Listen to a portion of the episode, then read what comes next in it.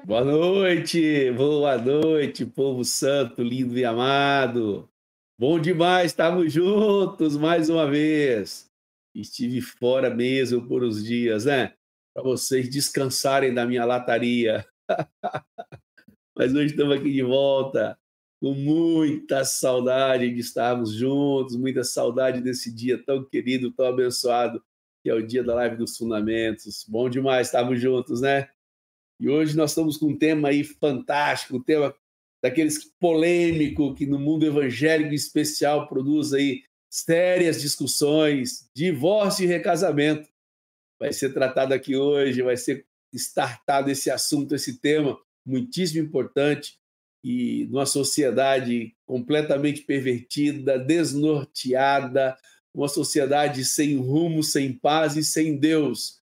E como é que seria também os matrimônios dessa mesma maneira, né? Então, se você está aí conosco hoje, não se esqueça, manda o link urgente para toda a sua rede de relacionamento e contato, para que eles possam aproveitar aqui conosco nesse assunto. A pergunta é: existe ou não existe recasamento? Divórcio e recasamento? Deus aprova ou não aprova? Pois é, vamos tratar esse assunto aqui hoje com profundidade bíblica e com a simplicidade e clareza que a palavra do Senhor sempre nos conduz. Muito bom estarmos juntos. Obrigado mais uma vez a vocês que estão sempre aqui, a vocês que mantêm esse canal no ar com a sua participação, com a sua presença, com a sua contribuição financeira, com a sua contribuição, mandando os links e divulgando o canal. Muitíssimo obrigado mesmo. E queria mais uma vez ressaltar a minha alegria de estar juntos, junto com vocês aqui nessa noite. Muitíssimo obrigado ao nosso Papai do Céu que me permitiu voltar e estar aqui com vocês. Deus é bom, bom demais. Jean, chama meus amigos aí. Alemão, na realidade, eu acho que é o alemão e Fernando hoje. Jean deve estar de folga. Nem vi hoje nos bastidores alemão. Aí, meu amigo. Olha só. Olha os rostinhos na tela de novo, meu amigo, meus amigos. Fazia dias que eu não apresentava no RH, hein? E aí, João, dá seu boa noite aí com árvore nova bonita aí, cara. Ficou bonito pra caramba. Fiquei com vontade de imitar. Vou ver se eu compro uma árvore dessa e coloco aqui atrás de mim. Ficou bom demais. Parabéns, João. Obrigado. É para é pra inspirar o Evangelho.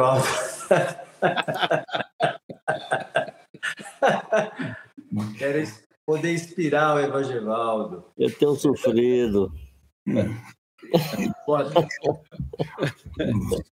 Boa noite, boa noite, queridos. Boa noite, Edmar. Bom, bom ver você ao, teu, ao seu lugar, ao seu, seu posto de âncora titulado Fundamentos. Que alegria tê-lo de volta, viu, meu amigo? Boa noite, Vanjo. Brincadeiras à parte, você é um grande amigo, viu, Vanjo? Apesar daquele quadro seu, você é um grande amigo. Carinho. Boa noite, Marcos. Boa noite, queridos. Tema muito importante não é sem razão que a, a palavra do Senhor diz que ela é lâmpada para os nossos pés e luz para o caminho. Que Sua palavra, a palavra do Senhor, traga luz, desfaça as trevas, desfaça a ignorância quanto à palavra de Deus nesse tema. Que resplandeça a luz do Evangelho, da palavra de Jesus sobre esse tema e dos apóstolos, no nome de Jesus.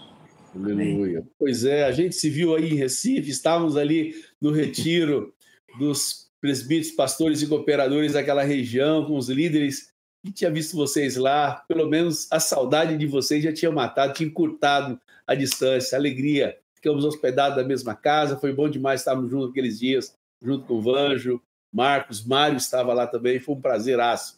E aí, Vanjo, sem o quadro, mas está ainda, né, meu amigo, firme e forte. O que vale é que você está aqui conosco, meu amigo. É para dar um refresco para o João, aliviá-lo aí das, do mal-estar aí. Da... Ele vai dar um chilique hora dessa. Boa noite, amigos meus. Estamos de volta. Depois de um giro aí pelo Nordeste, Pernambuco, Alagoas, Sergipe, finalmente na Bahia, mas ainda não em casa, né? Para livre de João. Próxima semana, João, o quadrinho tá lá, viu? Boa noite, meus irmãos. Que o Senhor hoje nos acrescente luz e entendimento, Amém. não apenas a nós, confirmando aquilo que já cremos, mas a tantos que estarão participando e ouvindo, Que o Espírito Santo traga entendimento e clareza sobre um assunto tão importante, tão decisivo para a fé e para as famílias. Graças a Deus pela noite de hoje. Aleluia, bom demais. Marcão, meu amigo! E aí, companheiro? Então, finalmente a gente está junto aqui, né? Eu, é voltando aqui, assim, para compartilhar. Eu acho que eu já perdi o hábito, são dois meses quase sem compartilhar. Eu já perdi um bocado de coisa aqui que eu estou tentando recuperar. Mas muito bom estar aqui com vocês, queridos. Igreja querida, igreja amada, boa noite, queridos. Que o Senhor nos abençoe aqui, nos dando entendimento, revelação da Sua palavra santa. Aleluia, isso mesmo. Quem vai entrar aqui conosco hoje vai ser você, Alemão, que vai dar os recados ou vai ser Fernando? Conta para mim. Pode ser nós dois. Pode ser nós é, dois. Coisa boa. É, pode ser nós dois. E boa noite de vocês aí, meus amigos. Aqueles que ficam aí nos bastidores nos abençoando, mantendo no ar aí o canal. Boa noite, igreja amada. Boa noite, você que está passando aqui por esse canal pela primeira vez, seja muito bem-vindo. Você que é de casa aqui, que já é inscrito, com certeza já deu like no vídeo, seja boa noite para todo mundo. Edmar, a gente tem um desafio hoje aqui, ó. Você sabe que eu sou o cara dos números, né? Então a gente vai chegar hoje em 19 mil inscritos. Oh, que benção! Opa! Falta 60. E esse tema eu tenho certeza que vai atrair gente fora do, do, do contexto primário. E então você que está acompanhando essa live, não conhece esses rostos, te convido a ficar até o final. Se você gostar, deixa o seu like, se inscreve no canal, acompanha esse vídeo, é, o, é a live 105, faz parte de um de, um, de uma biblioteca aí, de um conteúdo largo que vem desde o do vídeo 1, passando por todos os temas, desde o propósito eterno de Deus. É, confere lá família, criação de filhos, marido, esposa, final dos tempos. A gente já passou por um monte de coisa e vamos passar por, por muitos temas mais aí, até o, o vídeo 300, talvez, né, Dimar? Não, talvez até os 200. Estamos na metade aí, mais ou menos. Então, você seja muito bem-vindo. Eu te, uh, te, convido a entrar no site, acompanhar ali o, os vídeos, canal do YouTube e também através do aplicativo. Baixa lá no, no teu telefone fundamentos.me, onde você tem todas as lições por passo a passo, versículos adicionais, um conteúdo muito interessante, uma biblioteca rápida aí para consultar. E para finalizar minha participação aqui, João, tem uma campanha no chat. Deixa o quadro do Vanjo, deixa o Vanjo quieto. ah, não diga nada a ele. Hashtag deixa o quadro do Vanjo. Então, é você contra, contra o pessoal aí, vamos ver. Já perdi, já perdi, já perdi. Ouviu aí, João? Ouviu? Aí agora Agora não tem muita saída. Não seja mal criado, João? Atendendo, atendendo aos pedidos. Olha lá, vou colocar aqui, ó, rapidinho, ó, Fernanda Rocha, ó. Deixa o hashtag, deixa o quadro de Vanjo. Obrigado, Fernanda. Oi. É... Fernando, boa noite, Fernando. Esse é boa noite, meu amigo. Boa noite, boa noite, meus amigos. Eu tô Tô aqui sempre nos bastidores, não é sempre que eu apareço, então vou fazer questão de ser rápido aqui. O único recado que eu acho que o alemão deixou escapar é um pedido que eu faço a vocês aqui. Compartilhe esse vídeo nos, nos grupos, manda um link aí para quem ainda não entrou. É, divulga aí no, no grupo da igreja local, da igreja na casa.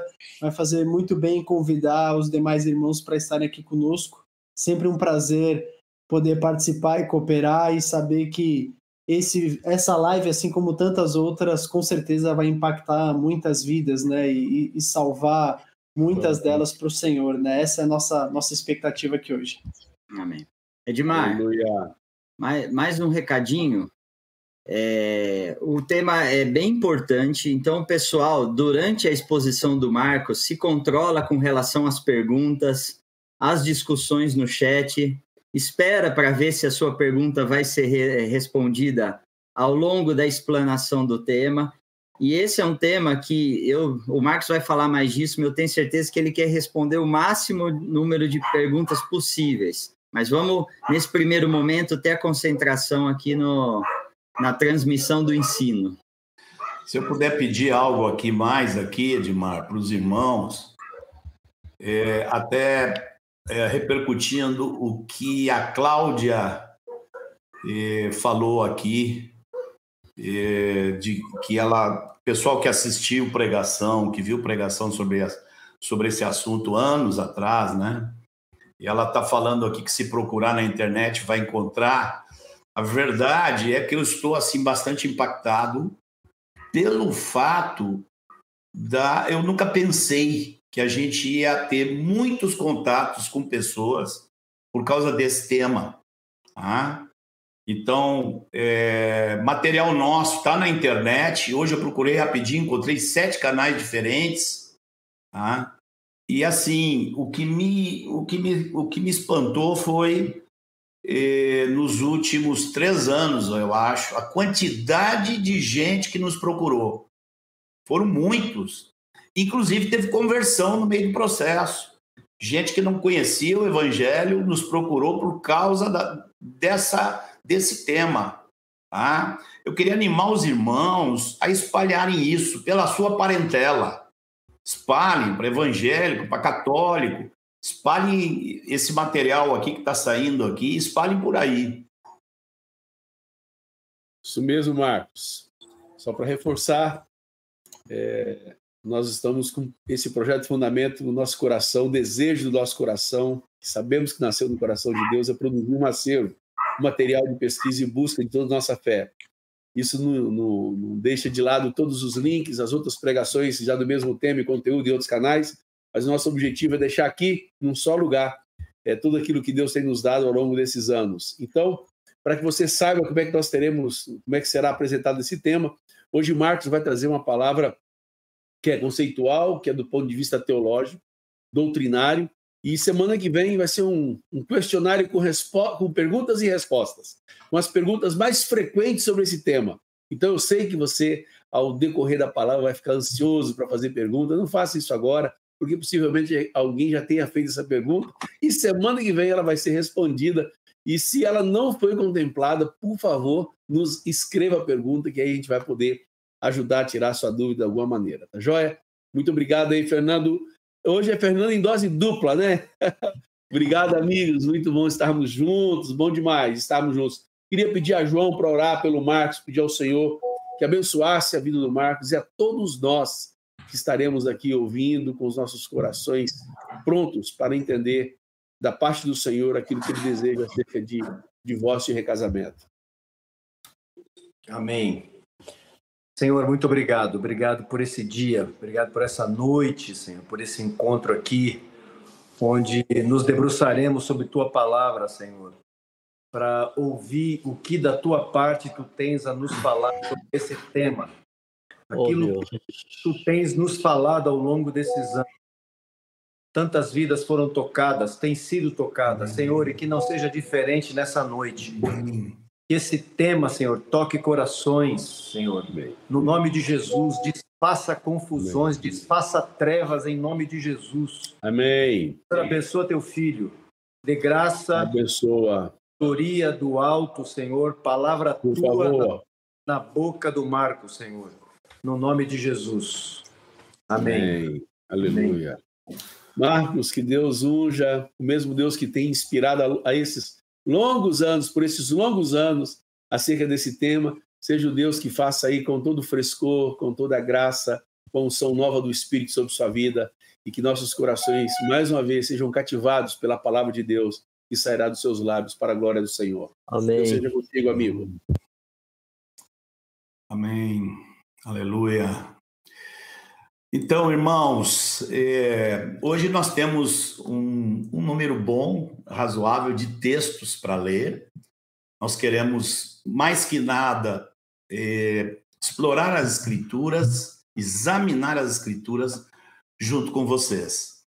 E, e nós vamos começar com um texto que tem algo muito específico a respeito do coração de Deus, um texto que está lá em Malaquias, onde Deus mostra o coração dele com relação ao tema do repúdio e do divórcio, né? A carta de divórcio era a forma de exercer o repúdio.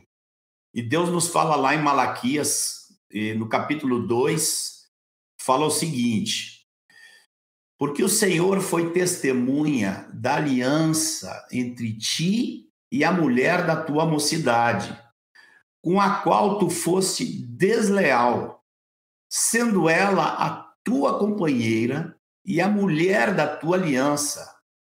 Não fez o Senhor um, mesmo que havendo nele um pouco de espírito? E por que somente um? Ele buscava a descendência que prometera. Portanto, cuidai de vós mesmos e ninguém seja infiel para com sua mulher, com a mulher da sua mocidade. Porque o Senhor Deus de Israel diz que odeia. Em destaque essa palavrinha. Esse é o coração de Deus em relação ao repúdio e divórcio. Ele odeia o repúdio e também aquele que cobre de violência as suas vestes, diz o Senhor dos exércitos. Portanto, cuidai de vós mesmos e não sejais infiéis. Ou seja, Deus coloca no mesmo patamar aqui da, e, da violência. Tá? Deus considera que o repúdio ou divórcio é uma forma de violência. E as perguntas que nós teremos que responder, nós sabemos quais são as principais perguntas e conhecemos também uma grande gama, uma variante de perguntas por causa dos anos trabalhando com as pessoas com esse tema. Mas a pergunta que nós temos que aqui ter uma análise completa sobre ela é: existem coisas que nós vemos na palavra do Senhor que desfazem o casamento? O, o, o, o repúdio, o, div, o divórcio é odiado pelo Senhor. Mas o Senhor estabelece alguma exceção? Alguma forma pela qual o casamento seja desfeito? Ó, irmãos, não se adiantem com aquilo que eu vou dizer. Prestem atenção na sequência, não se assustem. Se por acaso alguma expressão for um pouquinho diferente da que vocês receberam no passado, porque nós não mudamos em nada nosso entendimento. Mas a melhor forma de abordar o assunto é dizer que nas escrituras existem sim duas situações onde um casamento é desfeito. Duas situações bem específicas nas escrituras, tá bom? Quais seriam essas duas situações? São situações que nós vamos descobrir, mas para entendê-las bem, nós temos que começar pelos textos bem claros. Tem um texto nas Escrituras, que vai ser o último que nós vamos analisar, que é o de Mateus 19.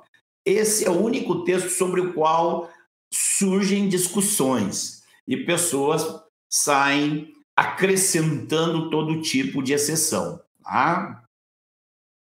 E nós vamos começar então com Lucas 16, 18. É o texto mais simples, mais claro e mais direto, onde Jesus diz assim: Quem repudiar sua mulher e casar com outra, comete adultério. E aquele que casa com a mulher repudiada pelo marido também comete adultério. Vamos fazer um, uma abordagem bem rápida, porque o texto está muito claro e muito simples. Tá? Aqui nós vemos que existem duas partes. A primeira parte é daquele que tomou a iniciativa. Eu estou chamando aqui, eu chamaria de agente inicial, tá? que é aquele que repudia sua mulher e casa com outra. E existe a outra parte, que é a parte lesada, vamos dizer assim, aquele que é a vítima. Tá? O primeiro deles, o texto está dizendo com muita clareza que esse comete adultério. E nós vemos. E... Fernando, se, dá, se der para tirar o, o, a tela. E... Obrigado, querido. Nós vemos, então, que esse que repudia a sua mulher é aquele que tomou a iniciativa. Ele comete adultério. E se for a mulher que repudiar o marido? Bom, é a mesma coisa, né? Marcos 10, 12 e diz o mesmo da mulher, se a mulher fizer isso, tá? Então, aqui, quanto a esse que toma a iniciativa, ninguém tem dúvidas. Mas como é que fica o segundo? Aquele que seria a vítima, tá? aquela mulher repudiada pelo marido, ou aquele marido que foi repudiado pela mulher. E o texto está dizendo muito claro esta pessoa, ela é vítima de adultério. Mas o texto diz que se ela casar, esse cônjuge que foi abandonado, se ele casar, também é adultério, porque diz que aquele que casa com a mulher repudiada pelo marido também comete adultério. E, ou seja, o adultério não é uma das coisas, nós sempre tem duas. O adultério, a infidelidade do cônjuge, não é um dos motivos, um dos fatos que desfazem o casamento. Tá? Vamos eh, ver outro texto que nos confirma isso muito fortemente, que é o texto de Mateus 5, no versículo 31 e 32, no meio do Sermão do Monte, quando Jesus estava falando que adúltero não é apenas aquele que possui uma mulher, mas é aquele, se o homem olha com, é, com a cobiça uma mulher, já adulterou com ela. E Jesus acrescenta assim, Mateus 5,31. Também foi dito: aquele que repudiar sua mulher, dele carta de divórcio. Eu, porém, vos digo, preste atenção nesse eu, porém, irmãos, porque o Sermão do Monte está cheio de esse eu, porém, tá? Eu, porém, vos digo: qualquer que repudiar sua mulher, exceto em caso de relações sexuais ilícitas, nós vamos abordar essa exceção quando chegarmos em Mateus 19, nós não vamos pular, nós só queremos aqui em Mateus 5 destacar que ele diz assim: exceto em caso de relações sexuais ilícitas, a expõe a tornar-se adúltera. E aquele que casar com a repudiada comete adultério. Ele aqui não apenas repete que o segundo casamento, mesmo o da vítima, se configura em adultério. Aqui ele também diz que se ele deixa a mulher e se ele repudia a mulher, obviamente, ele está sendo infiel com ela, tá? ele está dizendo que está expondo essa mulher a se tornar adúltera. Ou seja, confirma aqui o que está em Lucas 16, 18, que o cônjuge que foi abandonado ou abandonada não está livre para um novo casamento. Se por acaso ele estivesse livre, Tá? Não diria aqui que ele está exposto a se tornar adúltero. Como que está exposto a se tornar adúltero se o adultério do cônjuge desfaz o casamento? O fato é simples e gigantesco. Não desfaz o casamento.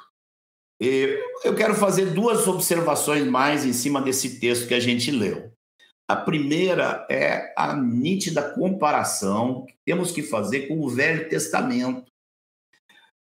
Próxima vez que você for ler o Sermão do Monte, se você ainda não observou, observe, risque na sua Bíblia. Quantas vezes aparece eu, porém, vos digo? Ah, e Jesus traz assim uma ordenança muito mais séria do que a do Velho Testamento, muito mais séria do que Moisés dizia. Ele fala do olhar impuro, ele fala do insulto. Aquele que insulta seu irmão está sujeito ao, a, a, ao lago de fogo, ao inferno de fogo. Vingança, você não pode executar vingança e ainda manda amar o inimigo. Está cheio desses eu, porém, vos digo.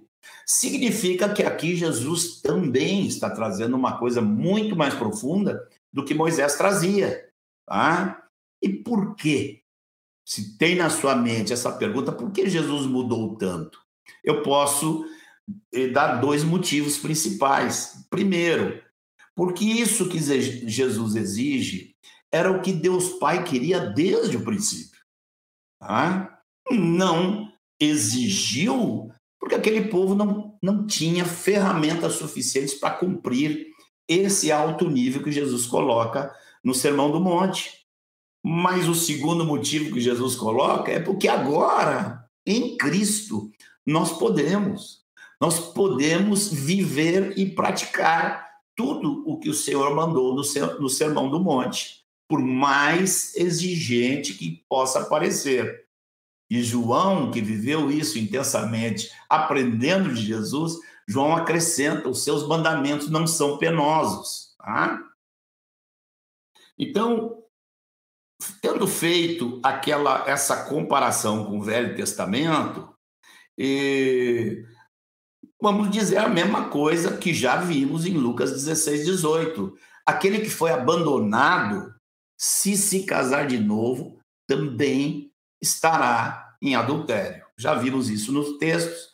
Exponha, a expõe a tornar-se adúltera. Ah? E, portanto, irmãos, deixar bem claro aqui: infidelidade do cônjuge, pecado do cônjuge não desfaz o matrimônio.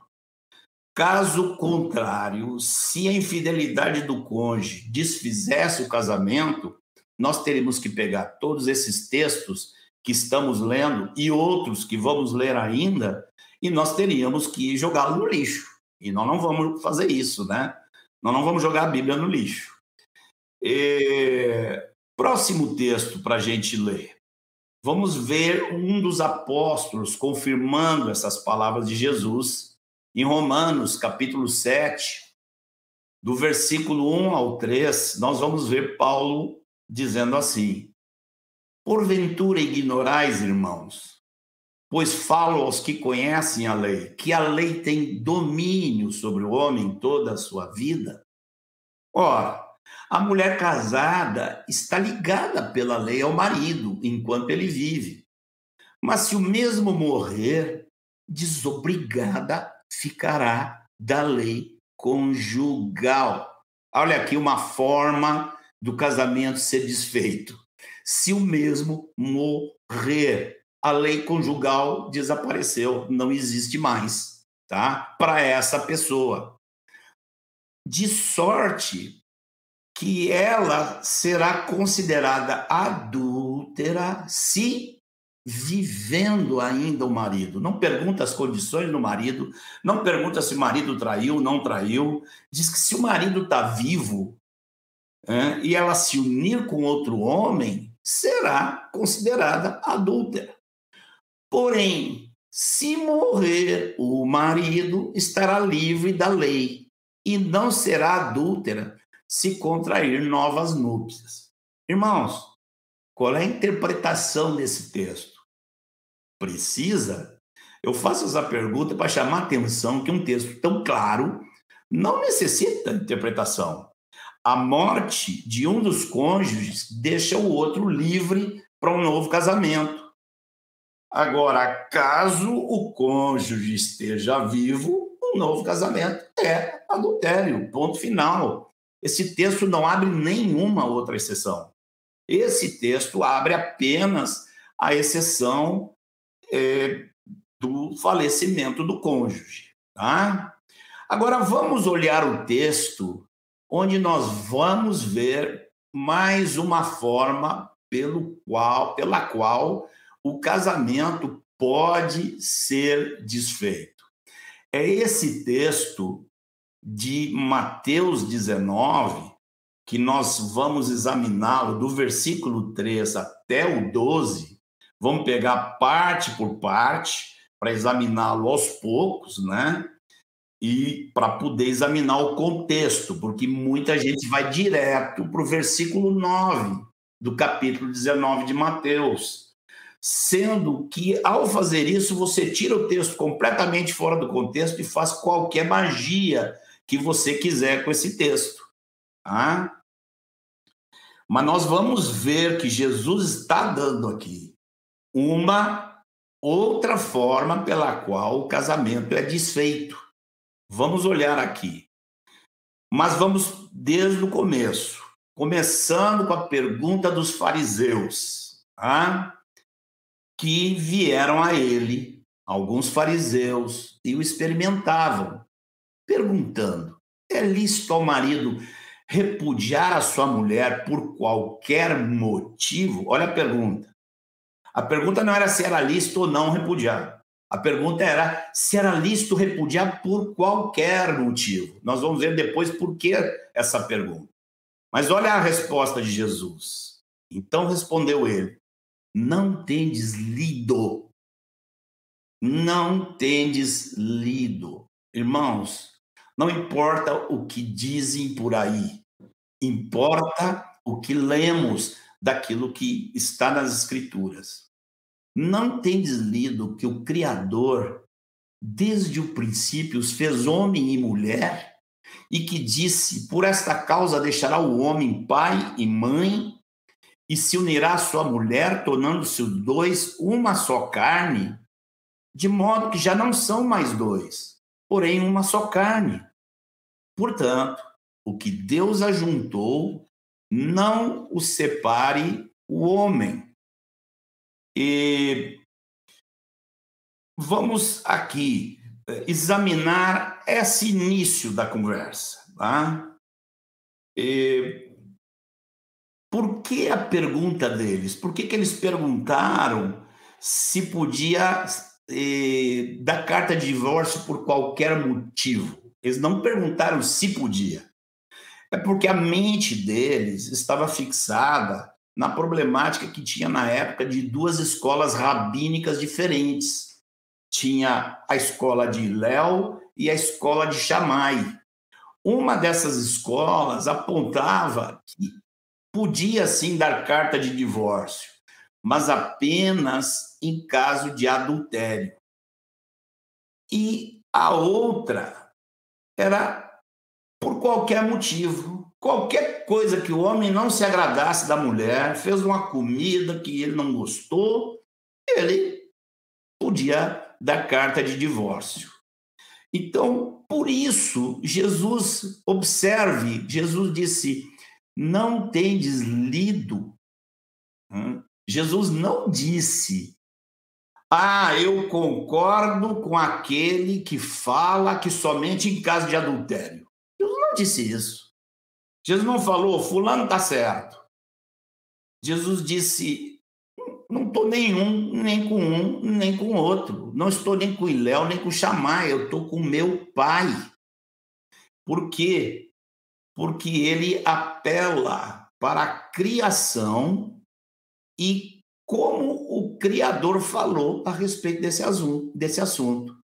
Na verdade, ele está respaldando o Pai, mas está respaldando a ele mesmo, porque ele criou o universo junto com o Pai. Né? Mas, e, e qual é o motivo? Porque não pode haver divórcio, não pode haver separação. Jesus disse: porque meu Pai os fez uma só carne. Terminou. E, então, se Deus juntou, o homem não pode separar. Olha que resposta simples, direta, clara, sem margem para nenhum tipo de especulação. Ah, eu, inclusive, isso é uma convicção pessoal minha, que eu desenvolvi quando li o texto, eu tenho uma convicção de que para Jesus a conversa estava terminada aí, acabou, ele já deu a resposta. Eles querem saber se de qualquer motivo. Eu disse: Olha, eu não vou entrar nessa história de vocês aí, de, nem de Léo, nem de Xamai. Eu estou com meu pai. Vocês não leram lá? Vocês não leram que se torna uma só carne e acabou? E que Deus juntou, não separe o homem? Por que vocês vêm com essa pergunta? Então a resposta de Jesus já estava dada. Mas agora nós temos que ler os textos que mostram a insistência dos fariseus. E vamos comentá-lo rapidinho também. Porque o texto diz assim, no versículo 7 a 8. Observem as palavras que estão destacadas aqui. Replicaram-lhe. Porque mandou então Moisés dar carta de divórcio e repudiar? Respondeu-lhes Jesus: por causa da dureza do vosso coração é que Moisés vos permitiu, olha a diferença. Permitiu repudiar vossa mulher. Entretanto, não foi assim desde o princípio. Vamos examinar cada uma dessas palavrinhas aí. Primeiro, replicaram. Irmãos, isso de uma palavra clara do Senhor não ser suficiente, isso de replicar em cima do que Deus disse, isso é comportamento típico dos fariseus. Muita gente se comporta hoje assim e não se dá conta que entra na conversa e ao invés de assumir o lado de Jesus na discussão, assume o lado do fariseu. Né? Olha a atitude. Segundo, olha como é fácil distorcer o texto como o homem tem a tendência de distorcer.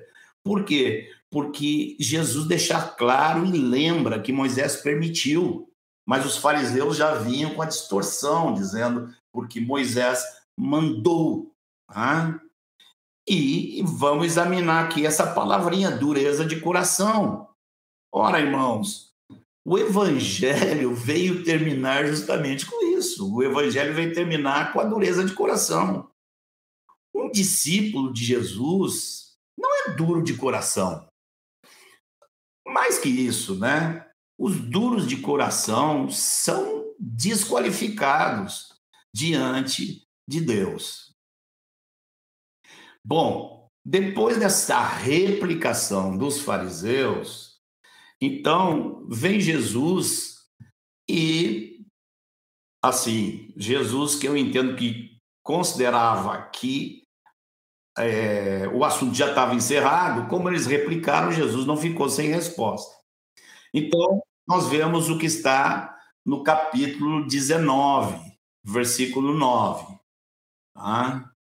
aonde nós vemos Jesus respondendo, e aqui aparece mais uma situação que dissolve o casamento.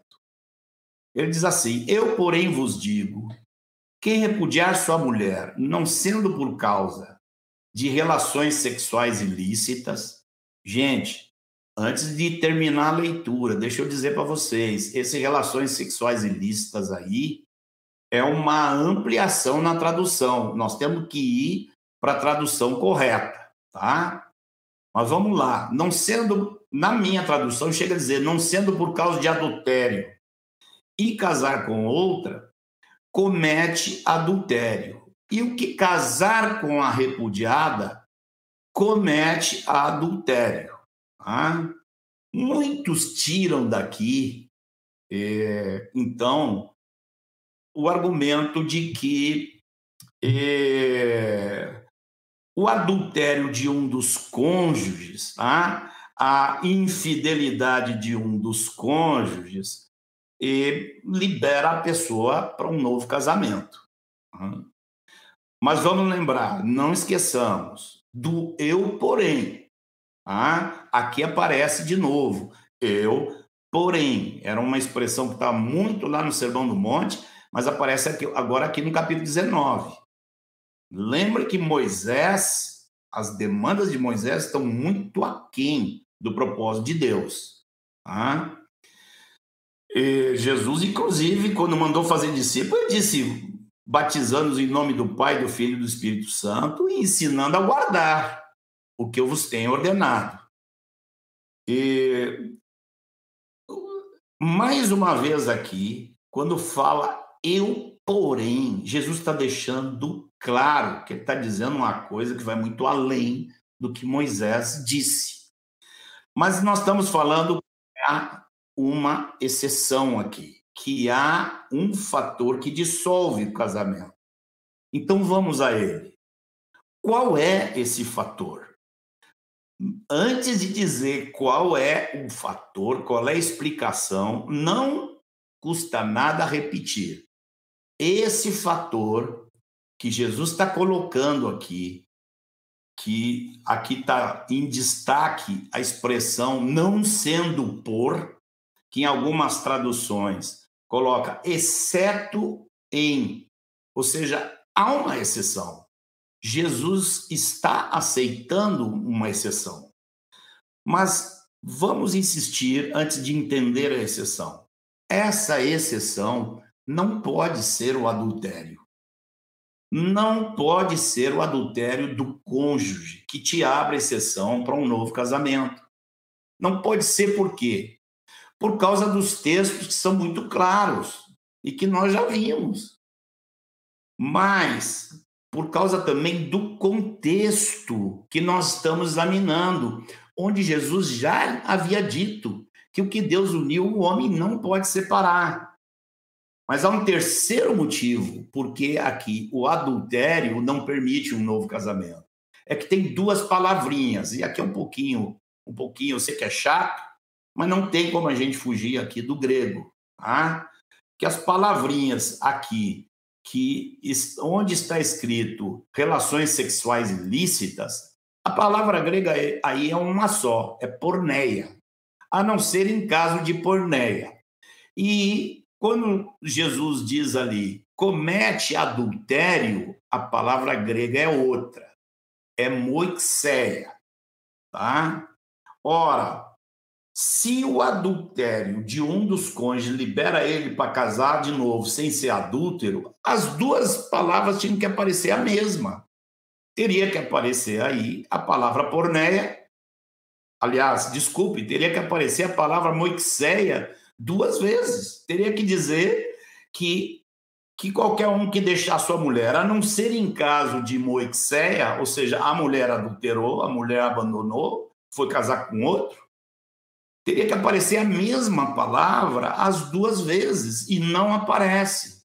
Porque pornéia é uma palavra que dá a entender eh, um tipo de relação. E, é, assim, a pornéia inclui todo tipo de relação sexual ilícita. Todas as relações fora do casamento são pornéia. Relações incestuosas também se configuram em pornéia. Poligamia é um tipo de pornéia. O próprio adultério, deixou uma e casar com outra, é moixéia, mas está incluído no, na expressão pornéia. Então, nós não podemos aqui entender que a infidelidade de um cônjuge libera o outro para um casamento. Não tem, está proibido pela abundância de textos e argumentos que nós já vimos. Então nós temos que encontrar alguma explicação que não ignore os demais textos. E há uma explicação bem, bem simples, que é a explicação do casamento ilícito. Tá?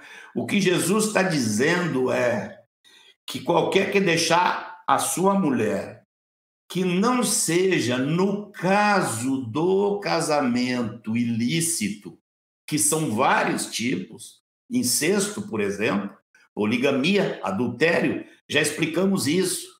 Ah, tem que lembrar aqui, gente, que a igreja iria se espalhar para tudo que é lugar. E onde a igreja vai e ela encontra casamentos ilícitos, casamentos que, aos olhos de Deus, são algum tipo de porneia, a igreja tem que dizer que esse casamento não é válido.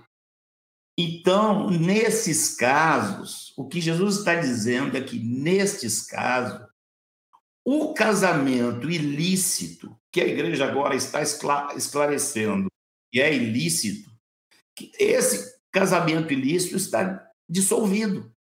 E os envolvidos nesse casamento, que sejam solteiros, né, que eram solteiros antes desse casamento, porque se um já era casado, aquilo ali é um adultério, que é um tipo de porneia também, que está incluído no termo porneia, é a moixéia. Tá? O que Jesus está dizendo é que esses casos, e aqueles que fossem solteiros antes desse casamento, estavam livres para um novo casamento. Ou seja, irmãos, é a própria relação que era pecaminosa. Esta é a situação em que o casamento é inválido. Essa é a situação onde, diante de Deus, tem que haver separação desse casal. E havendo separação desse casal, por causa que a relação deles era uma relação ilícita, era uma relação sexual ilícita, como diz no texto que nós vimos, né? E nesse caso, a pessoa pode casar de novo. Um casamento, chega lá, a igreja vai num país que aceita incesto, vai numa tribo, sei lá onde, que aceita que o homem case com, com, com a sogra, que case com a tia, que case. São casamentos proibidos pelo Senhor, case com a filha. A igreja tem que desfazer isso. E nesse caso, essas pessoas podem casar de novo, porque o casamento deles foi desfeito pela própria palavra de Deus. Ou seja, não se trata de um pecado do cônjuge, né? Não é o cônjuge que praticou pecado, é a própria relação que era pecaminosa. Aqui, irmãos, preste atenção, essa explicação ela não anula o restante das escrituras. Né? Vergonhosamente, mesmo entre aqueles que, que creem numa exceção, que o adultério libera para o segundo casamento, o triste é que eles nem examinam se cada caso encaixa na exceção que eles pensam. Isso é uma vergonha. Tá? Muitos pregam que aqui tem uma exceção no caso de adultério, mas eles não praticam isso. Então, essa interpretação ela não, não entra em confronto com os outros textos que estão muito claros. Mas olha assim, precisamos mais cinco minutinhos. E a análise do texto ainda não está terminada. O texto não termina com a palavra de Jesus no versículo 9. Nós temos que examinar nos versículos 10 a 12 a reação dos discípulos ao que Jesus falou. Essa é a cereja do bolo. Veja só, se tem alguém que era capaz de entender bem o que Jesus falou, sem ter que apelar nem para grego, nem para hebraico, nem para nada, eram esses discípulos que estavam ouvindo. Então nós temos que ver como é que eles reagiram, o que, que foi que eles entenderam do que Jesus disse. E nós vamos ver então do versículo 10 a 12 a reação deles e diz assim: Disseram-lhe os discípulos: Se essa é a condição do homem relativamente à sua mulher, então não convém casar. Gente, eles ficaram assustados. Eles meteram a mão na cabeça e disseram: Mas se é desse jeito aí, eu não vou nem casar. Jesus, porém, lhes respondeu: Nem todos são aptos para receber este conceito, mas apenas aqueles a quem é dado. Ou seja, os discípulos estavam pensando assim: ó, então, se é assim, eu vou casar, de repente dou uma zebra, escolho mal, é uma mulher lá que eu me mato para sustentar. Lembre que naquela época o sustento era exclusivamente assim do trabalho do homem, a mulher ajudava no campo né? Mas o homem era o responsável completo pelas finanças. Eu vou pensar, eu vou me dedicar minha vida para uma mulher e, e, e, de repente a mulher eh, me larga e eu fico sobrando e não posso fazer nada. Ah? Então, olha a resposta de Jesus. Ele disse que nem todos são aptos para entender, demonstrando que Jesus concordou com a, com a leitura deles. A leitura deles estava certa. A leitura deles era de algo muito drástico, né? E Jesus concorda, dizendo assim: há eunucos de nascença, há outros a quem os homens fizeram tais, e há outros que a si mesmos se fizeram eunucos, por causa do reino dos céus. Quem é apto para o admitir, admita. O Jesus está dizendo que tem gente que não é apta, não é para entender, não é apta para admitir. Então, Jesus está confirmando a interpretação deles. Eles não disseram como se diz hoje. Se a interpretação de Jesus, de, do, dos discípulos, fosse o que é dito hoje dentro da igreja, em geral, eles não teriam essa reação. Eles iam, ah, eles iam dizer que bom, Senhor, tu te lembrasse desse aí, que foram abandonados pelo cônjuge, e abrisse para eles uma exceção eles não iam ter essa reação. Tá? E ficaram assustados, como nós já vimos, e Jesus e concordou com eles. E, Jesus disse apenas aqueles a quem é dado. Ou seja, é necessário uma disposição de coração daqueles que são pequeninos diante do Senhor, a quem o Senhor revela a estes é dado. Tá? E Jesus está falando aqui dos eunucos e está falando de um eunuco específico que nunca ninguém tinha falado. Né? Tem os eunucos de nascença, tem eunuco que os homens fizeram tais, o cara vai lá e faz o cara de eunuco para usar o cara, principalmente usado lá para cuidar do harém, para o cara não se meter com as mulheres dele, né? E Jesus está acrescentando aqui, mas tem aquele que se faz eunuco por causa do reino de Deus. E claramente falando de abstenção sexual daquele que perdeu o cônjuge. Tá claro. Não está falando de celibato de um solteiro qualquer, porque estaria tirando completamente do contexto. O contexto aqui é alguém casado se pode se considerar divorciado e casado de novo ou não.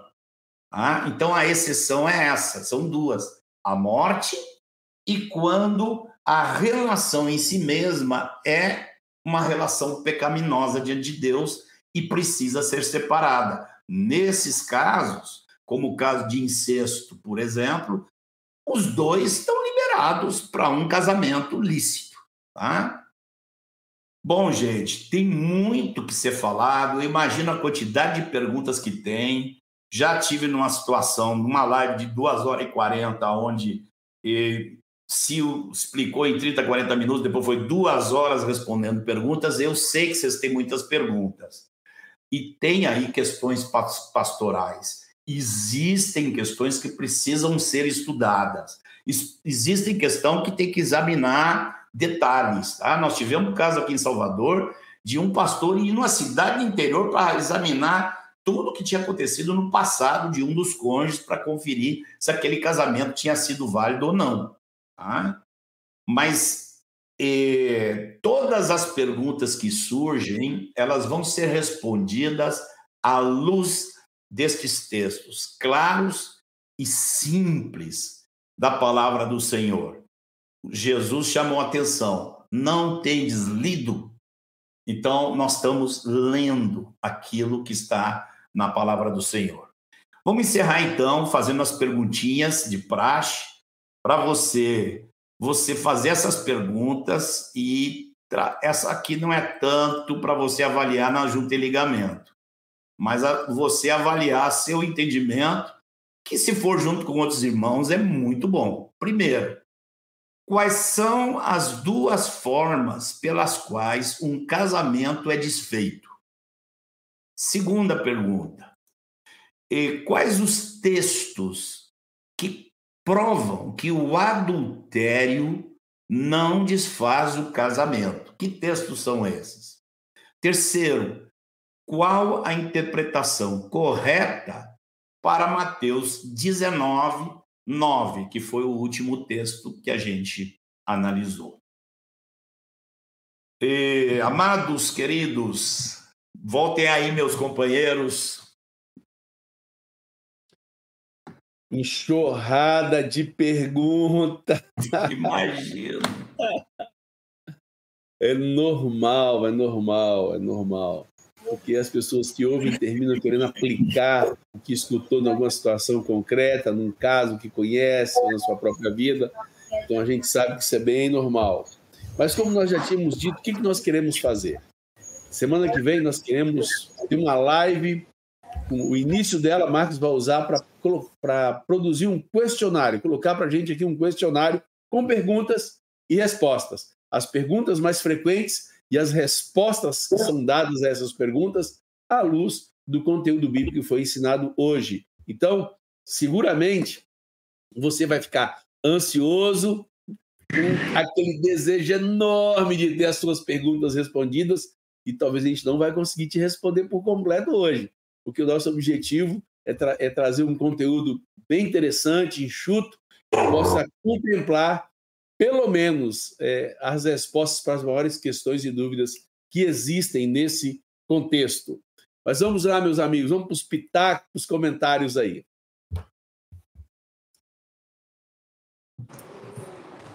O Vanginha é mais velho.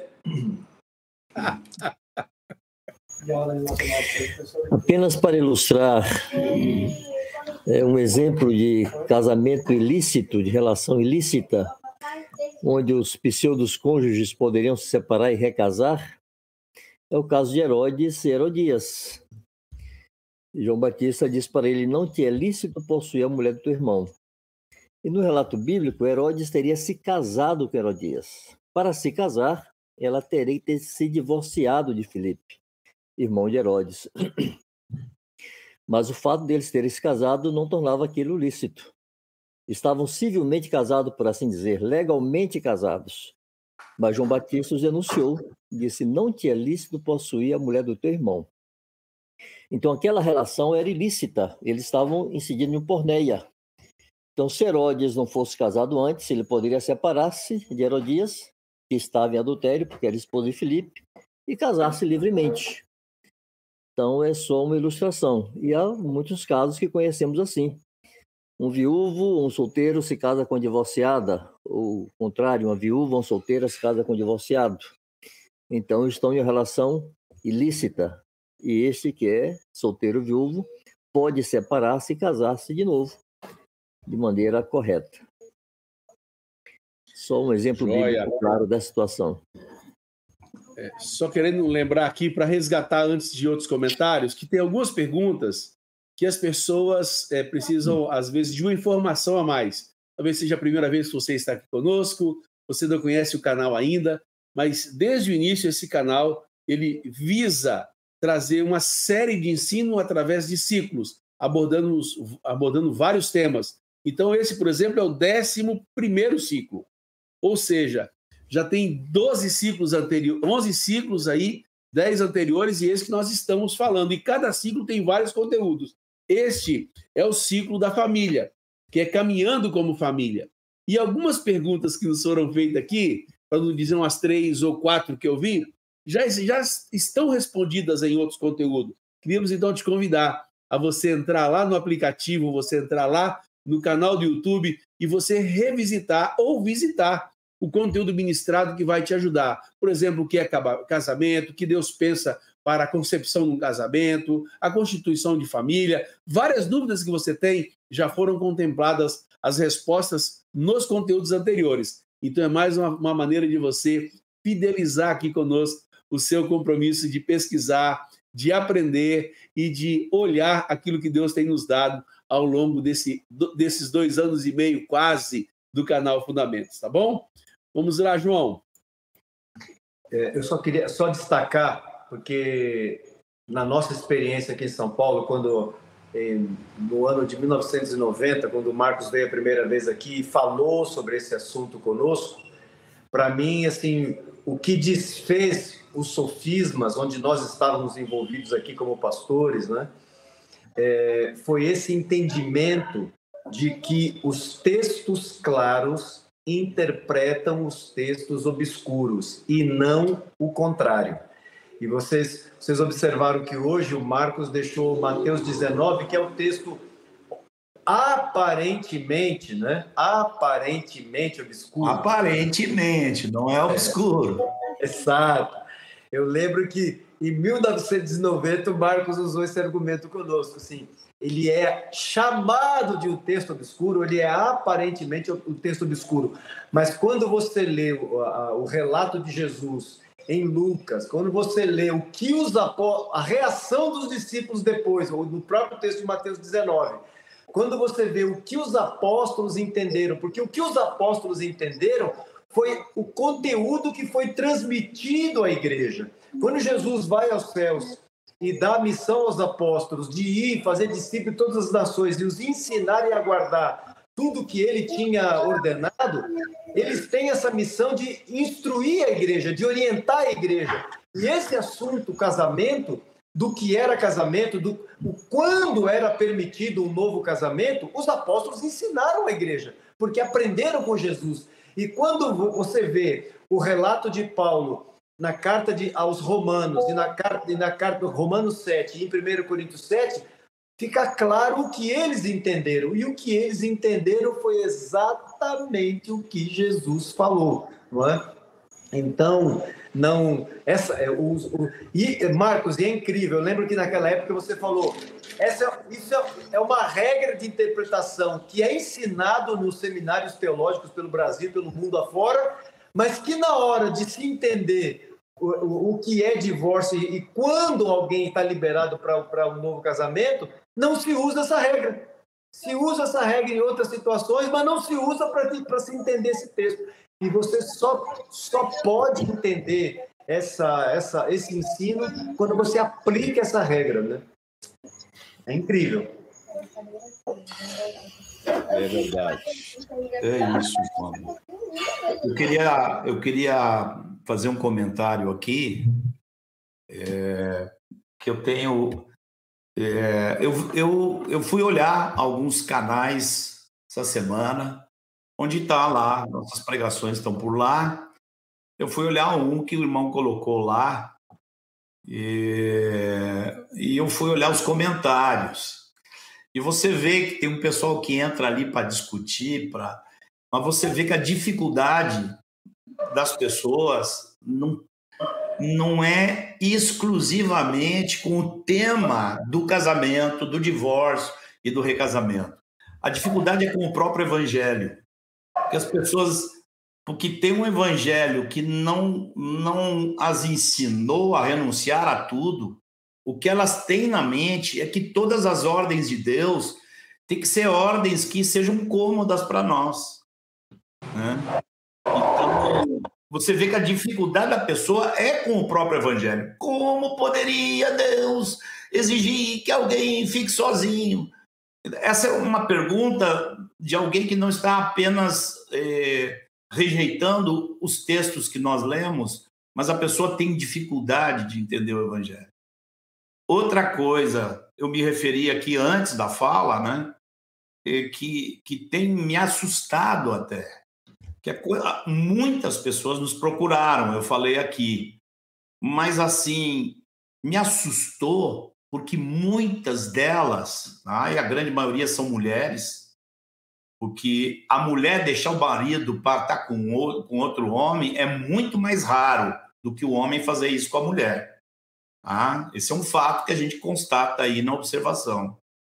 Mas o que me até me assustou, gente, é mulheres dizendo que a igreja estava mandando elas casarem de novo. Mulheres que frequentam a igreja, que estão dentro de alguma denominação. Teve uma que chegou a dizer assim: Rapaz, antes de conhecer vocês, eu me sentia uma leprosa. Porque meu marido me deixou, eu segurando pela restauração do nosso casamento, mas a igreja manda eu casar com outro, manda eu parar de orar. Ela tá, a igreja diz que se eu orar pela restauração, eu vou destruir o outro casamento que esse homem fez. Veja que loucura. Então, assim, eu me sinto uma leprosa dentro, dentro da igreja, todo mundo me despreza porque eu não quis casar de novo. E eu vi várias mulheres nessa situação que me, assim, me escandalizaram ainda mais sobre a situação de como essa, esse tema está sendo tratado dentro da igreja do Senhor hoje em dia.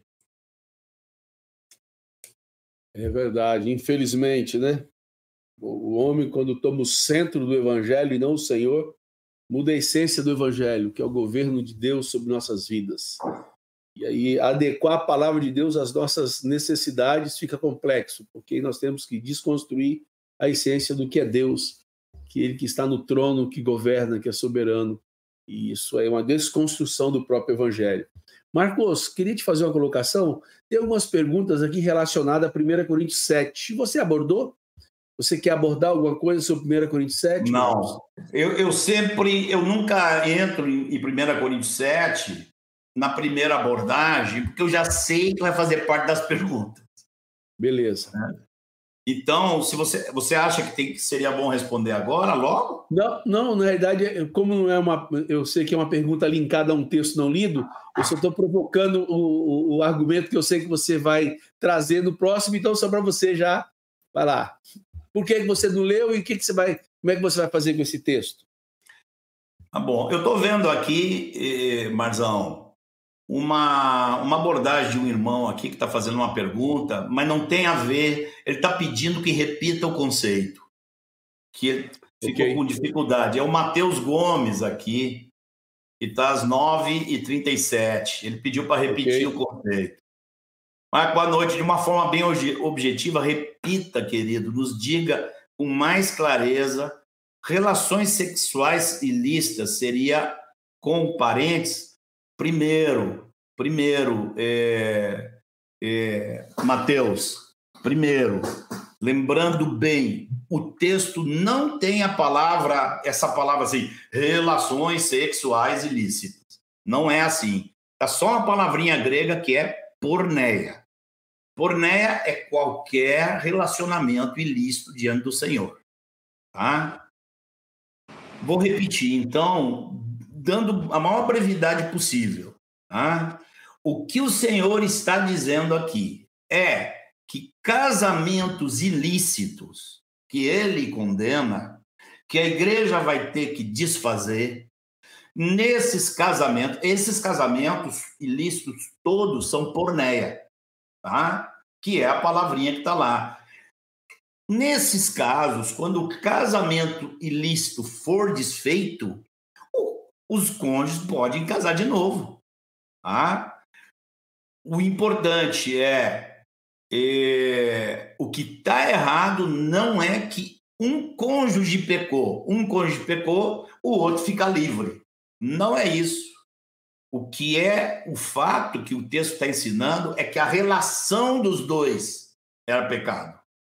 Essa relação é pecado e essa relação tem que ser desfeita e eles, aqueles que não forem já casados anteriormente, são solteiros e são livres para casar. Espero ter te ajudado, Mateus. Eu tenho que resumir aqui, mas eu acho importante porque eu, eu quis responder logo, porque não é uma pergunta derivativa, mas é uma pergunta em cima do, do que foi dito hoje. Obrigado, viu, Mateus? Ok, Mateus, obrigado mesmo. Então, Toda relação sexual ilícita é uma porneia, inclui todas as suas perguntas aí, querido Mateus.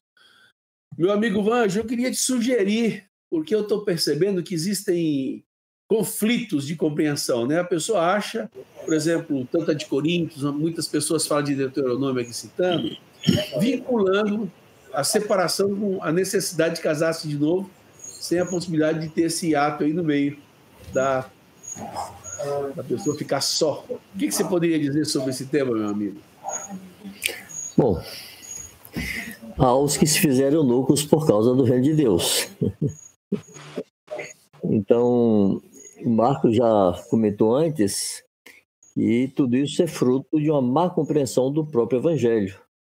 Porque na apresentação do Evangelho está abrir mão, amar menos, renunciar, pai, mãe, irmão, irmã, marido, esposa, filhos e ainda a própria vida.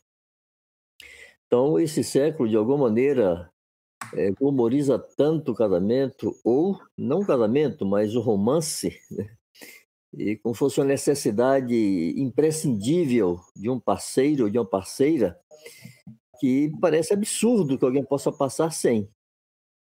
E nós conhecemos muitíssimos casos. Eu convivo com homens que foram abandonados pela esposa, alguns há três anos, homem jovem, e outro foi abandonado há 25 anos, quando ainda era jovem, hoje é um ancião, e permanece fiéis e servindo ao Senhor. Inúmeros casos de mulheres assim também.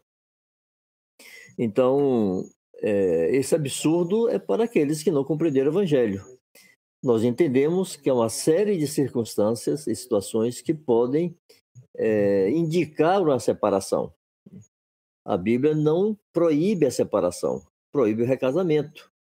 Então, em casos de agressão de desmandos, né, e mesmo quando não há, não há agressão física, mas nós conhecemos muitos casos de mulheres que vivem ou viviam uma situação de desmerecimento, assim, uma condição indigna, né, de humilhação, de, de comportamentos completamente inadmissíveis por parte de seus cônjuges, de seus maridos, e já recomendamos que se separasse, até dizendo que às vezes a separação ofende menos a Deus do que determinadas uniões, a forma como se estava vivendo, sem no mínimo de dignidade e honra.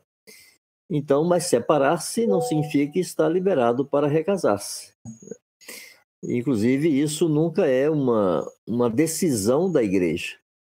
As pessoas envolvidas nesses casos, e os casos têm suas, suas peculiaridades, né? seus agravantes, que devem ser julgados individualmente, mas a posição da igreja sempre é demonstrar que as consequências diretas serão sofridas por aquela pessoa que está decidindo separar-se. Em alguns casos, tem o nosso apoio pleno. Né? Eu já participei de uma série de situações em que apoiamos uma mulher que quis separar seu marido. E tendo a nossa proteção, inclusive, de nos posicionar. que vivia apanhando, né? Exatamente, ou sofrendo humilhações e expondo os filhos a situações vexatórias.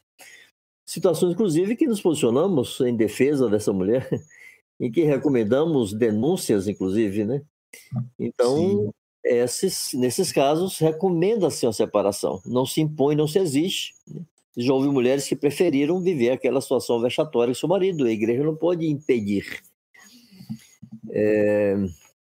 Mas, enfim, nossa posição, é só aqui ratificando, reafirmando, é que o Senhor e as Escrituras não proíbem a separação. Ao contrário, muitas vezes se recomenda, é recomendável a separação. E Paulo fala disso em 1 Coríntios 7. Nesse caso, não fica sujeito à servidão nem irmão nem irmã.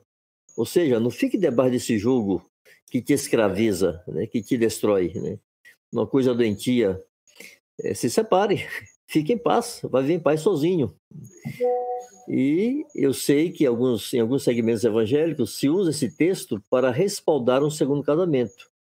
É como se Paulo estivesse dizendo: bom, já que não deu certo aí, fique em paz, se separe e se recase. Mas não é isso. Paulo está respaldando alguém a não ficar debaixo de um jugo que oprime e que o desmerece e que torna insustentável aquela relação. E autoriza essa pessoa a separar-se, dizendo: Como sabes, ó mulher, salvarás teu marido? Como sabes, ó marido, salvarás a tua mulher? Mas toda, é, toda orientação paulina está baseada no que ele disse antes. Se se separar, que não se case, ou que se reconcilie com seu cônjuge.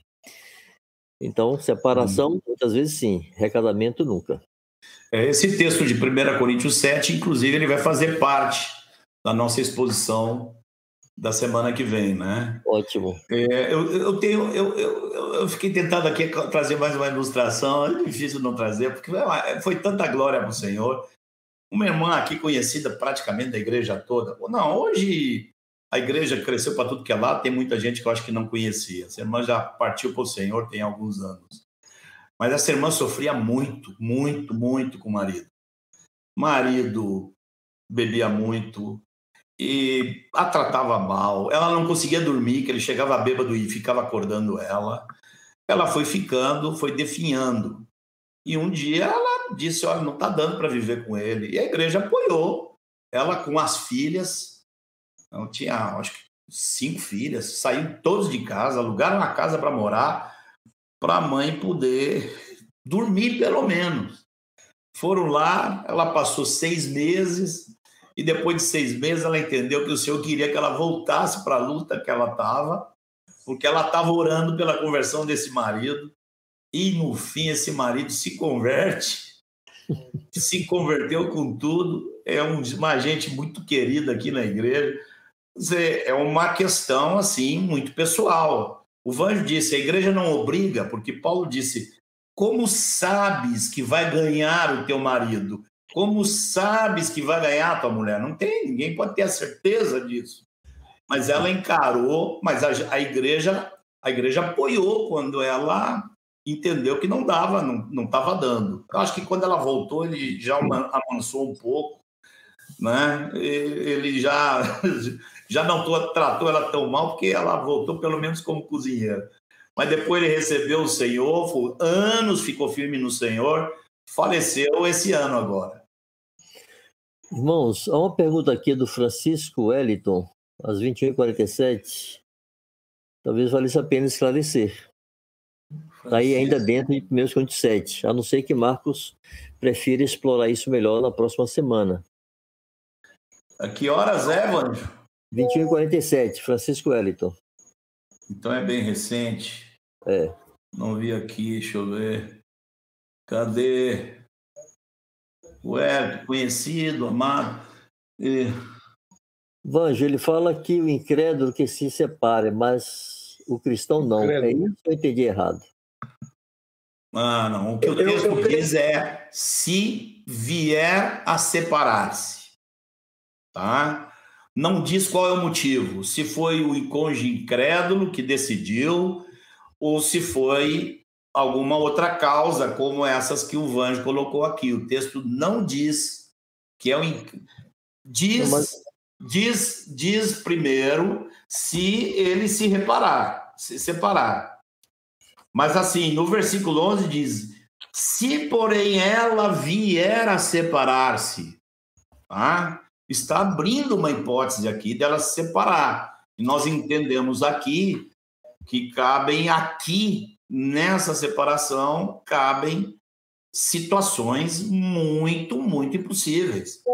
Você não pode exigir que uma mulher, por exemplo, o marido abusa do, do, do, de um filho, de uma filha, a mulher tem que ficar vivendo lá o sujeito, tem que entregar ele na delegacia e, e arrumar um jeito de livrar o filho, a filha. Não, não, não podemos dizer que é uma proibição dessa separação. Eu acho, Marcos, que é, se cabe aí algum acréscimo, Vanjo. como o Paulo está especificando, se o incrédulo quiser apartar-se. Quer falar, Edmar? É, só para eu sei que você vai empolgar nisso, mas eu queria só fazer uma separação, Por porque favor. a pergunta não foi em cima do versículo 10 e 11. A pergunta foi em cima do versículo 12 e 13, né? Não, foi em cima do 15. Em cima do 15. Mas, Mas... se o descrente quiser apartar-se. Tá? Então, o que eu queria dizer para vamos ter que examinar esse texto com calma semana que vem. Ele realmente é um texto que enche de dúvidas aí. Eu só estou querendo dizer que no versículo 11 uh, levanta a outra hipótese, de que não é o, o, o, descrente que se apartou, é ela mesma que se apartou. Isso. Vai lá, Banjo. Não, era, eu acho que o Marcos vai explorar melhor isso na semana que vem. Aqui é só uma é. preliminar, uma, uma, uma manchetezinha. É que há um detalhe que Paulo coloca aí se o incrédulo consente em conviver. O que seria consentir em conviver? É apenas aceitar ficar debaixo do mesmo, do mesmo teto, ainda que sujeitando o cônjuge a humilhações e vexames? Não. Consentir em conviver é aceitar as condições mínimas de dignidade e honra de um matrimônio. Então, alguns incrédulos, já convivemos com situações assim, que aceitavam, queriam e preferiam sim continuar com aquele casamento, né? morando dentro de casa e destruindo a família e a vida da mulher. Este homem não estava consentindo em conviver. Ele queria a comodidade, era um folgado. que queria ter a sua esposa em casa para cuidar dele, e ele destruindo ela e a família toda, os filhos, etc. Então, consentir e conviver não é simplesmente aceitar estar debaixo do mesmo teto. Consentir e conviver é aceitar as condições mínimas de dignidade e honra que um casamento exige. Edmar, é, é, é, quando o Vange começou a falar, eu, eu, eu, imaginei que a pergunta dele se referia a isso, porque e, é, e é exatamente isso que o Vanjo falou. Consentir em viver é consentir em viver como marido, como uma pessoa decente, como alguém que respeite e trate bem essa mulher. Assim, ah, uma iniciativa não pode ser da parte do crente. Mas quando, quando a parte não crente não se comporta, não cumpre a sua parte como marido ou como mulher, é ele que já está dizendo que não quer viver mais. Né? Então a iniciativa não está sendo da parte crente, a iniciativa de não estar tá cumprindo o mínimo do que, como o Vanjo falou, do que o casamento exige de cada um dos cônjuges, já não está sendo cumprida pela outra parte. Né? Que se pega muito nisso, ó, a iniciativa não pode ser da parte crente. Mas se a parte incrédula não diz com a boca, ah, eu quero me separar, mas maltrata, humilha, ameaça. ameaça. Gente, vocês não vão deixar sobrar nada para a 1 Coríntios da semana que vem. Não vai sobrar nada. Eu vou ter que falar para isso ficar numa, na lição compactada, tem que estar tá lá dentro. Ah? Eu queria perguntar, Fernando, por favor, Você Fernando, repete, uma pergunta. É, por favor, Fernando, a pergunta de José Carvalho, que tá, inclua aqui na listinha, tá? Porque eu não vou examinar o chat, eu vou pegar o que você está selecionando aqui. Tá? E nós temos que explicar qual é o problema com o divórcio em si. Separar é uma coisa, divorciar é outra, e a gente tem que explicar rapidinho aí, mas não hoje. Perfeito a minha, minha proposta era essa: nós não tentarmos enxugar tudo hoje. Nós precisamos que quem está conosco hoje, ó, se você não teve sua pergunta respondida, se você ainda tem algumas interrogações na cabeça, você já está previamente convidado para a semana que vem, terça-feira, no mesmo horário, está aqui conosco nesse canal. Será um prazer ter sua companhia. E aproveita, convida um monte de amigos, já passa o link dessa, dessa palavra de hoje e aí esses amigos seus também já vai ficar com as mesmas indagações ou outras e vai estar conosco, estarão aqui conosco na próxima semana. Tá joia? Alemão, entra aí para dar seus recados, meu amigo.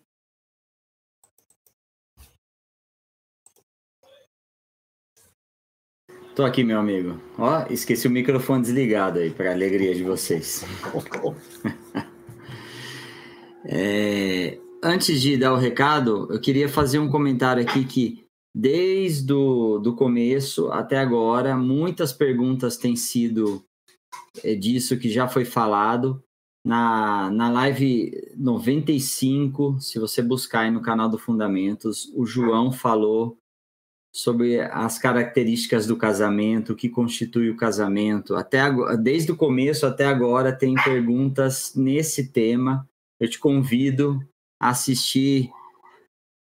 Termina aqui já dá o play, já faz a maratona aí no, no YouTube, que você vai, vai ser muito informado aí por, por tudo que foi passado ali e das lives ali sobre, sobre família, né? É, queria deixar esse recado aqui analisando o chat. Meu amigo, eu quero é, reforçar o convite aqui. Ó. Hoje foi uma live aqui de quase mil assistentes ao mesmo tempo. Muito boa a live. Quero reforçar, se você não deixou o seu like, deixa o seu like, porque isso é importante para esse conteúdo ser divulgado, ser espalhado pelo, pelo YouTube.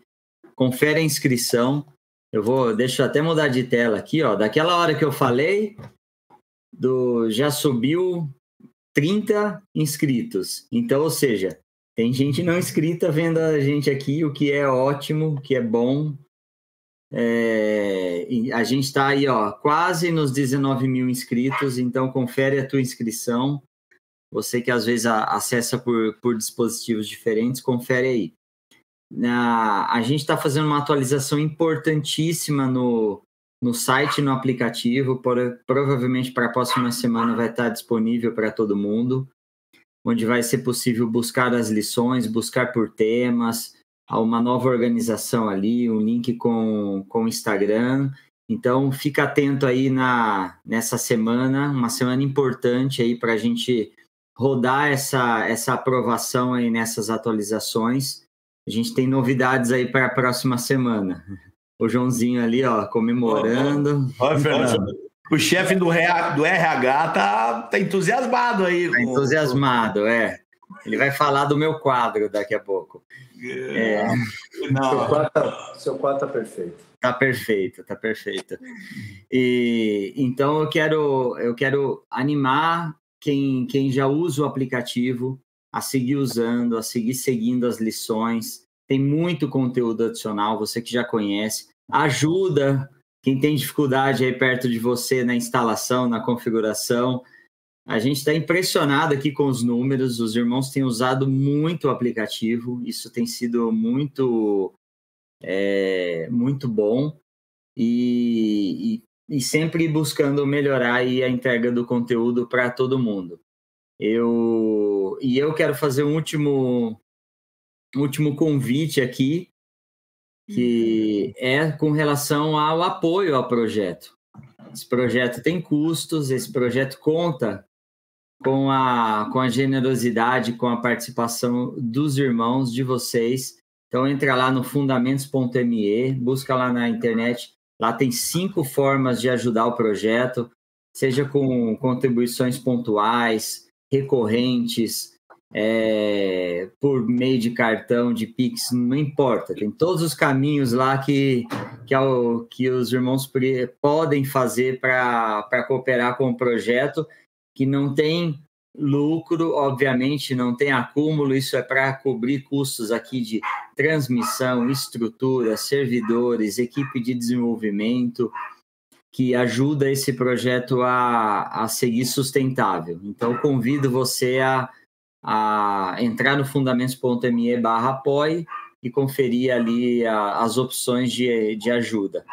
E lembrando sempre, lembrando sempre que essa é a lição 105 de hoje, faz parte de um, de um material completo, que vai desde o 1. Já falei isso hoje, mas pode ter gente aqui que entrou depois. Volta lá, acompanha todos o, o todo o conteúdo, Precisa aí de, de uma boa carga horária para assistir a, o Edmar. Precisa de uma boa carga horária. É, é, é, hoje eu, eu diria que é mais difícil, só que mais importante que maratonar uma série do Netflix. Então, Seguramente. Muitas... É o décimo primeiro ciclo.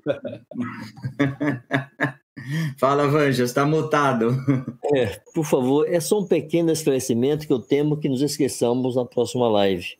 Algumas pessoas entenderam que é possível, ilícito e às vezes recomendável se separar, mas ficaram na dúvida se podem se divorciar. Apenas para dizer que às vezes o divórcio se impõe, é necessário que se divorcie para legalizar as questões financeiras, sociais, etc. O que não se pode é recasar. Mas separar e divorciar, sim. Às é vezes é que a palavra, a palavra divórcio ela está linkada com essa ideia de que antigamente tinha um disquite. Isso. Você só podia se desquitar, não podia casar de novo. Isso. Quando entra o divórcio, o divórcio é para permitir casar de novo. Então está linkado. Mas pode haver divórcio por questões legais, como você está falando. Isso. Às e... vezes não tem como resolver se não for para o divórcio, mas aquele discípulo, discípulo entende que não pode recasar-se. Isso. Pois é, Alemão. Ah, o participante Ateliê das Carretilhas está perguntando toda hora. E o fundamentos de aplicativo para PC? Você tem alguma resposta aí para esse ouvinte, Alemão?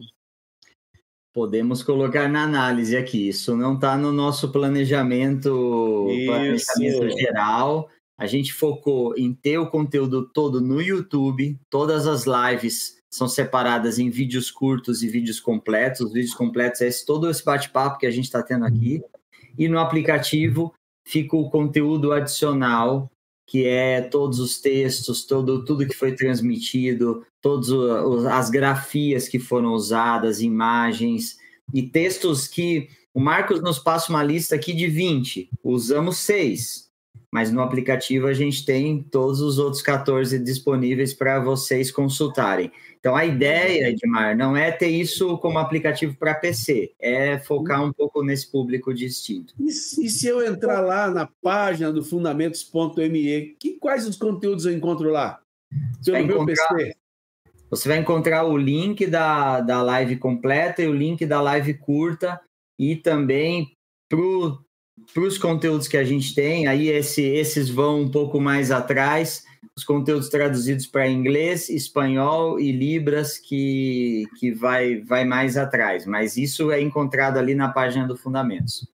Mas o texto, o texto escrito em português, ele, tá, ele já está mais adiantado do que os, as traduções, Sim. né? O, o, que, é, o que é, os irmãos chamam de o texto para imprimir, que eu já vi, já fui em muitos grupos caseiros, que chegam lá, os irmãos têm o, o texto da transmissão impresso, é produzido de duas a três semanas pós a transmissão da live, porque passa por um processo de escrita, revisão e publicação, e isso fica disponível no aplicativo. Você pode baixar o PDF através do, do aplicativo e os irmãos têm uma, um bom costume de compartilhar esse PDF aí em todos os grupos, em todo. Não tem pirataria em compartilhar conteúdo do Fundamentos. Pode espalhar para todo mundo. Pode compartilhar à vontade. Pode compartilhar à vontade. O, o, detentor dos direitos autorais mandou a gente espalhar o conteúdo, então não tem problema nenhum. Joia, obrigado, meu amigo. Obrigado. Meus amigos, vocês têm mais algum recado, algo mais que vocês gostariam de falar? Um grande beijo para todo mundo. Coisa boa. Um então, vamos rapidinho. Vamos pedir para João orar e agradecer ao seu por esse tempo tão precioso. Que essa palavra tenha a repercussão que está no coração de Deus para aqueles que não apenas ouviram hoje, mas que irão ouvi-la a, a posterior. Que o Senhor possa encontrar esses corações aqui na terra. Amém. Senhor, obrigado por tua palavra, Senhor. Graças a Deus. Obrigado por tua palavra. Senhor, é incrível, mesmo tendo ouvido tua palavra, esses textos, tantas vezes em nossas vidas ao longo dos anos. Como eles, Senhor, vêm com uma, algo diferente, porque é tua palavra, é viva, Senhor. Quanta instrução, quanta orientação, Senhor, quanto pastoreio teu sobre o teu povo, Senhor. Muito obrigado. Oh, Senhor. Muito obrigado, Senhor, mais uma vez, porque tu sempre nos surpreende pelo ensino que tu trazes por meio do teu espírito, Senhor, nos conduzindo à verdade e principalmente hoje, Senhor, nos fazendo lembrar daquilo que Jesus disse. Amém.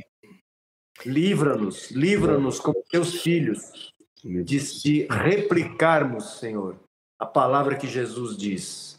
Nos guarda, Senhor, por favor. Amém, amém. Guarda, Meu Deus. Que recebamos dela e guardemos a palavra de Jesus. No nome de quem nós oramos. Ah, Muito obrigado. Graças a Deus. Terça que vem tem mais. obrigado a todos que estiveram aqui conosco. Deus continue abençoando vocês ricamente. Abração a vocês, que Deus abençoe sua família, sua casa, que seja uma semana cheia de vitória e comunhão com Deus, para o louvor de sua glória. Um abraço, até terça que vem, se Deus quiser. Beijo, amigos. Com Deus. Tchau.